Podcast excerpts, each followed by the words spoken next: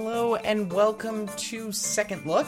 I'm your host, Benjamin Green, and this is the show where we pause and re examine things going on and issues in politics and culture.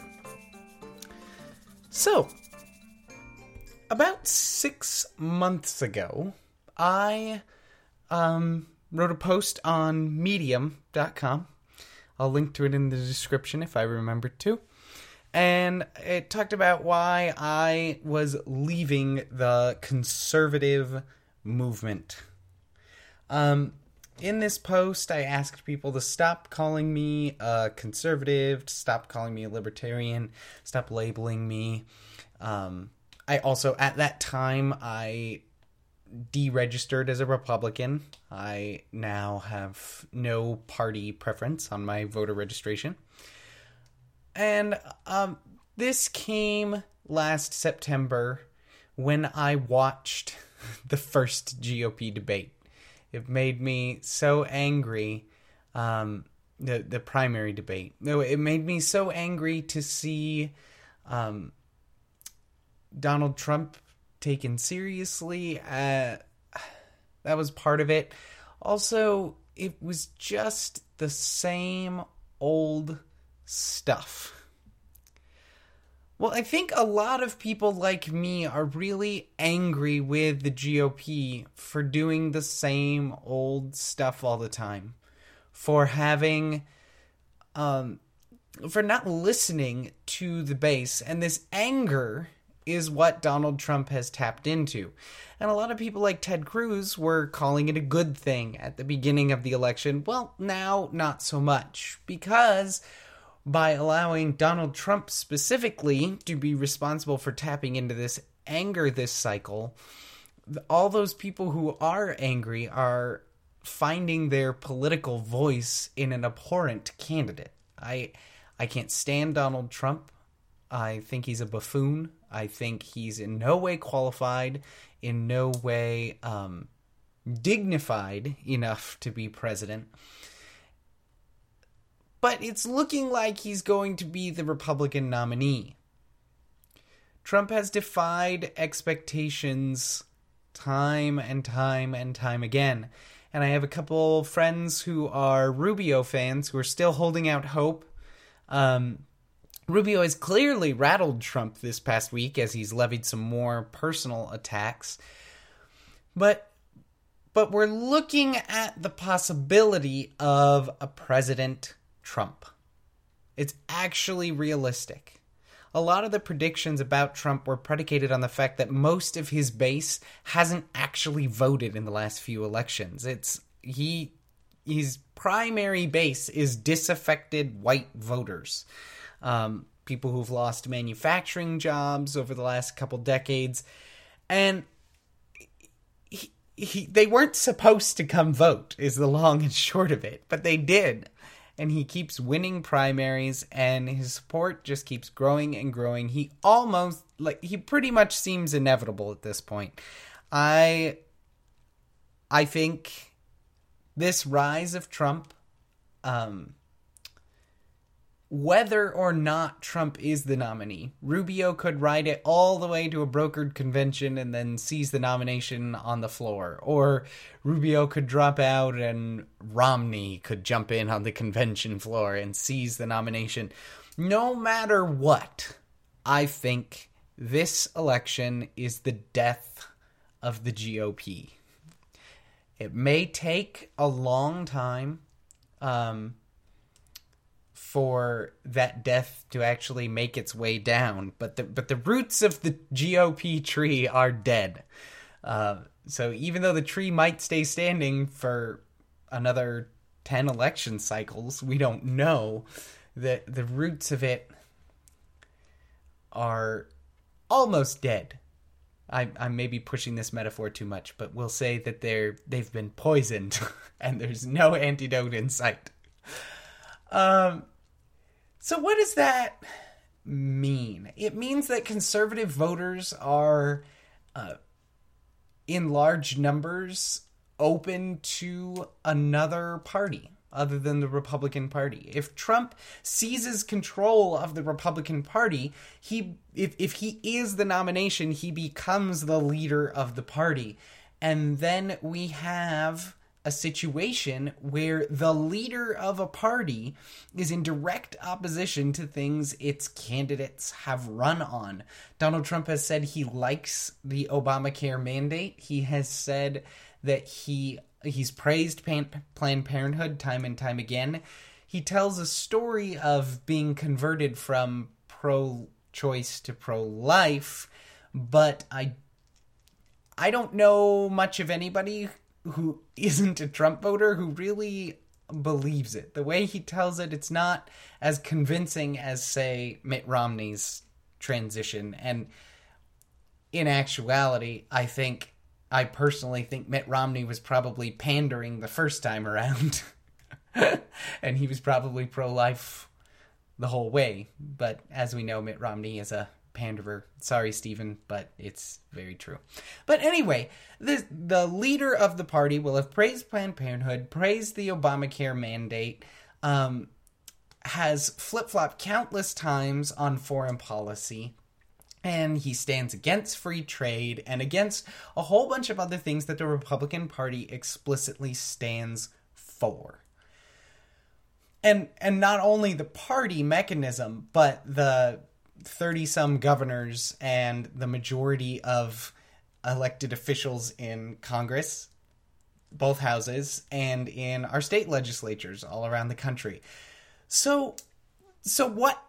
How can a party like that stay alive? Well, if there's one institution that can live through it, it is a political party. Uh, politicians are want to save their own reelection, save their own political power. So if something's going to survive being fractured time and time again, it is going to be a political party.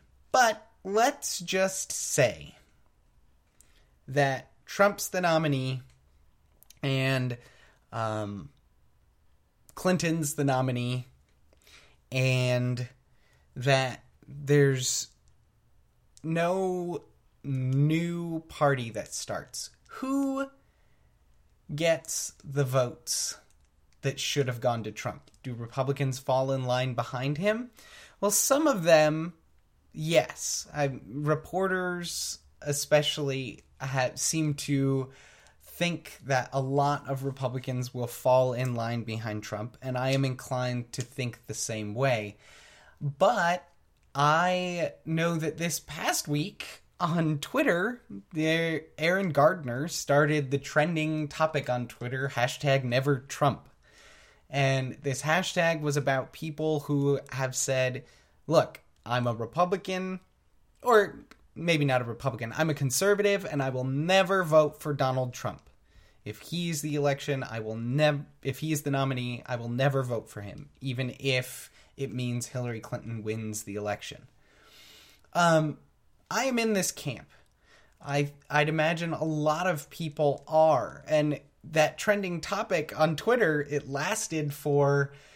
Uh, I think two days. Maybe it was just one day, but it had over half a million tweets, if I remember correctly. Marco Rubio has tweeted using the hashtag. Senator Ben Sasse has said he will never support Trump. He will never vote for Trump. His choice, if given Trump and Clinton, is neither. Um, my favorite congressman, Justin Amash, same thing. And Amash actually said it first, by the way. but uh, what? So what happens then? It, can we assume that people will stay home? Can we assume that people will get in line behind Trump? I am inclined to think that if we have a Trump Clinton election, there's actually a legitimate chance for a third party challenger not to win the presidency. That would be difficult. Very, very difficult. But to actually um, make a difference in the election. We'll, we'll say the Constitution Party, because um, the Constitution Party So we have Republicans and Democrats, and then we have the Green Party, the Libertarian Party, and the Constitution Party. They're kind of the big three of the third parties. Um, so the Constitution Party is the only one of the third parties that is consistently pro life. Um, there are things the Constitution Party stands for that a lot of Republicans would disagree with. One of them being that it is strictly a non interventionist party. But I think a lot of the pro life vote, if there were a viable Constitution Party candidate, a lot of the pro life vote might rally behind him or her because Trump is shaky at best. Um, Clinton is not ever going to be pro life. And we have Supreme Court justice nominations happening next cycle. Um, at least one, because I don't expect the GOP Senate to confirm whatever nominee President Obama is going to recommend. But we could have up to four our our next president, even if they only serve one term, could appoint up to four Supreme Court justices, which is just kind of crazy when you think about it. But we come to this situation where uh, Hillary Clinton, we know what she's going to do with the Supreme Court, and it's not going to be good for the pro life cause. Donald Trump, we have absolutely no idea. He could get in there and nominate the most pro-life judge we've ever seen. He could get in there and nominate his sister. We we have absolutely no idea. So, what is a pro-life conservative to do? I say you vote for the most pro-life candidate. That way your conscience is clear. And even if it means uh, a Hillary Clinton presidency, then you pressure, you work um, to make sure you have good Senate candidates who will block any terrible nominee that Hillary Clinton is going to put forward. That's what I say. Um, and increasingly, I, I know I live in a little bit of a bubble by being on Twitter, and I know even within Twitter, I'm in a bubble of like conservative media. But increasingly on Twitter, it seems like a lot of people agree with that. Erick Erickson is a very prominent blogger and radio host in right wing evangelical circles. If you've if you're listening to this, you've probably heard of him. Uh, but just in case, he tweeted, I think it was just yesterday, that to all the people telling me that um, uh, vote for anyone other than Trump. Excuse me. To all the people telling me that if it's a Trump Clinton election and I don't vote for Trump, I'm getting Hillary Clinton elected, I say, I know. It's, the responsibility is on you to not nominate Trump. I think that's an interesting perspective. And I've mentioned before on this show that I have some friends who are hugely not Republicans, voted third party for 20 years kind of people. And um, these friends and others I know on Twitter have long stood against the GOP as not being trustworthy. And I think this election cycle is proving them right. As Erick Erickson says, it's on you not to nominate Trump. Well, guess what it's looking like the GOP is going to do? Nominate Trump. You can blame um, racism, you can blame uh, all sorts of things for the rise of Trump. Everyone has their own little take, but at its core, I think what most people are missing is that it is anger.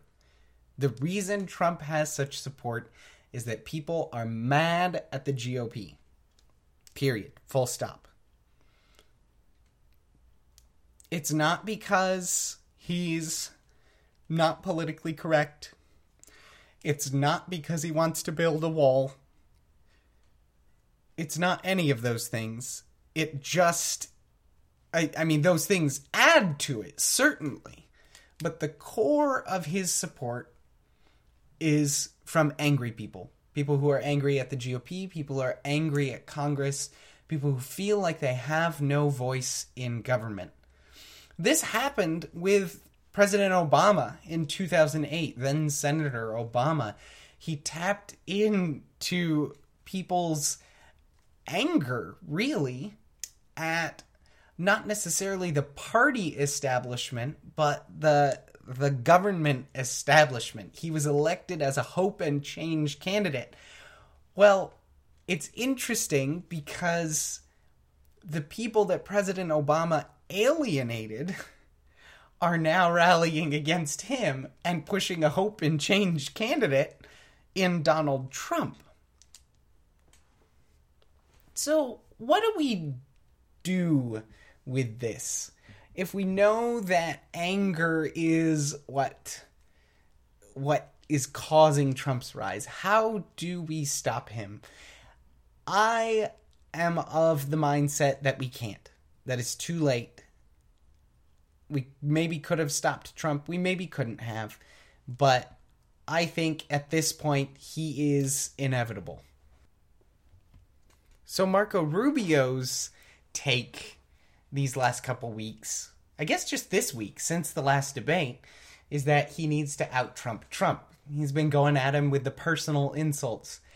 And it appears to be working somewhat. It, it, it seems to have rattled Trump, knocked him off his game a little bit. I, for one, don't like it. I think it's inappropriate for a presidential candidate to personally insult um, their opponents. This has been happening. I'm I'm not ignorant. This has been happening since election number three, but um, I'm not a fan of Marco Rubio's response. A lot of people, if I had a wider a speaker, a wider audience, uh, if more people listen to this show, I might get some backlash for saying this. I think the best response to Trump is to wait. I think that since Trumpism is fueled by anger, there's there's perhaps nothing more motivating than anger. Um, even if you really love something,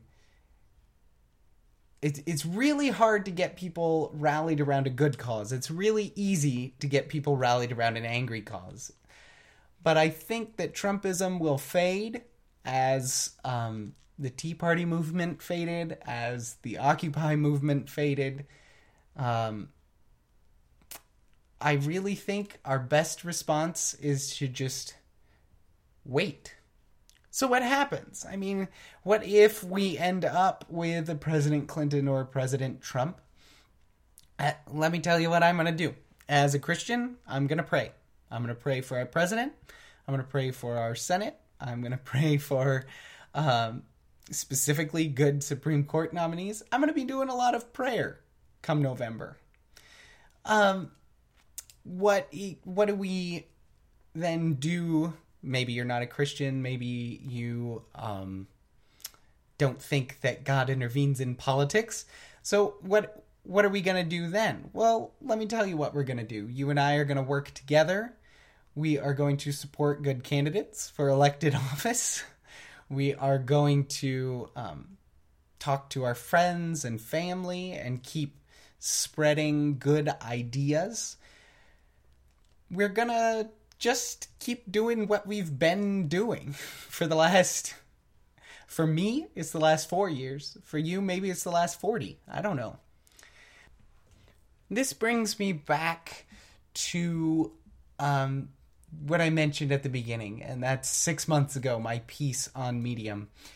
I really wanted to put distance between myself and the conservative movement because the conservative movement was ultimately frustrating and useless. And I talked about uh, just last last episode or maybe the one before my struggle to find a new word to describe myself because I don't fit in with conservatives and I don't fit in with libertarians. Well, the the label has grown less stressful to me over the last 6 months.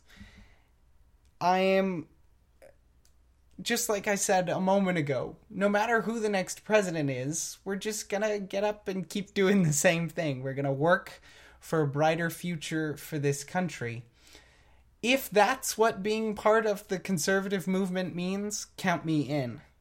If being part of the conservative movement means trying to advance the GOP, if being part of the conservative movement means being lumped in with people like Ann Coulter, if I I hate to single people out specifically, but I she's probably the person who frustrates me the most out of anybody in the whole entire political scene right now. If being part of the conservative movement means I'm going to be associated with um, politics of anger and disunity, count me out. But if it's working together for uh, a brighter future, a future that respects our history, a future that respects our Constitution, then count me in. And just one last note on the prospect of a Trump presidency. First of all, we have this awesome institution called the Electoral College, and it gets a bad rap because there have been a handful of elections where it has supposedly given a bad result. Well, let me tell you something about the Electoral College. If Donald Trump wins this election in November, the Electoral College could go in there and vote for somebody else. I mean, that'd be pretty cool. In some states, that would be illegal, but it is another check, another balance that um, our founders put into the Constitution, and it's a genius thing, really. Let me tell you, my dream election scenario here is uh, a, uh, excuse me, uh, Trump, Sanders, Bloomberg, and then a Constitution Party candidate. Finish in the top four election gets thrown to the House of Representatives because nobody gets a majority in the Electoral College. And then the House of Representatives votes and elects the Constitution Party candidate. That is my dream scenario here.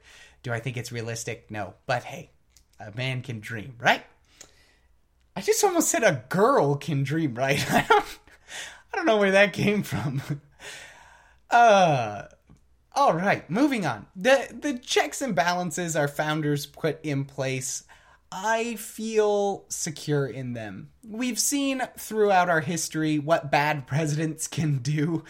Um, we've we've seen that it is important to elect good presidents, but if Congress is decent and uh, actually does their job, then we'll be in good shape no matter who our president is. And even if, heaven forbid, the United States of America, the federal government just completely and utterly collapses, another genius thing about the way our founders set up our system is we all have a government at a state level. And if the federal government just died tomorrow, we'd still be okay. So, I guess the whole point of this episode is to say Trump's inevitable, but don't lose heart.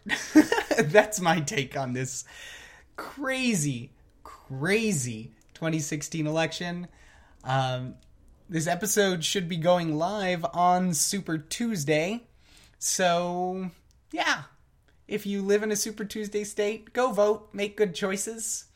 Um, have take heart, friend. I, I'm running out of things to say, so I think we're just gonna wrap the episode here.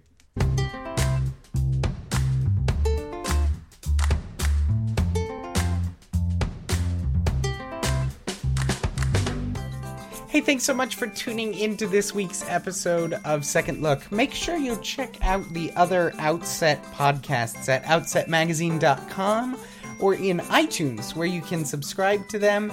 Um, just make sure you don't miss a single episode. And I hope you'll rate this episode with five stars if you enjoyed it.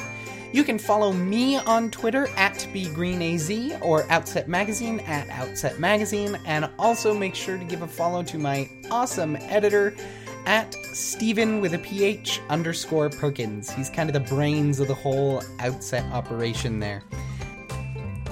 I really hope you enjoyed this week's episode. I hope it was an encouragement to you, especially if you've been feeling particularly depressed by this election. Well, that about does it for today. We'll see you next time.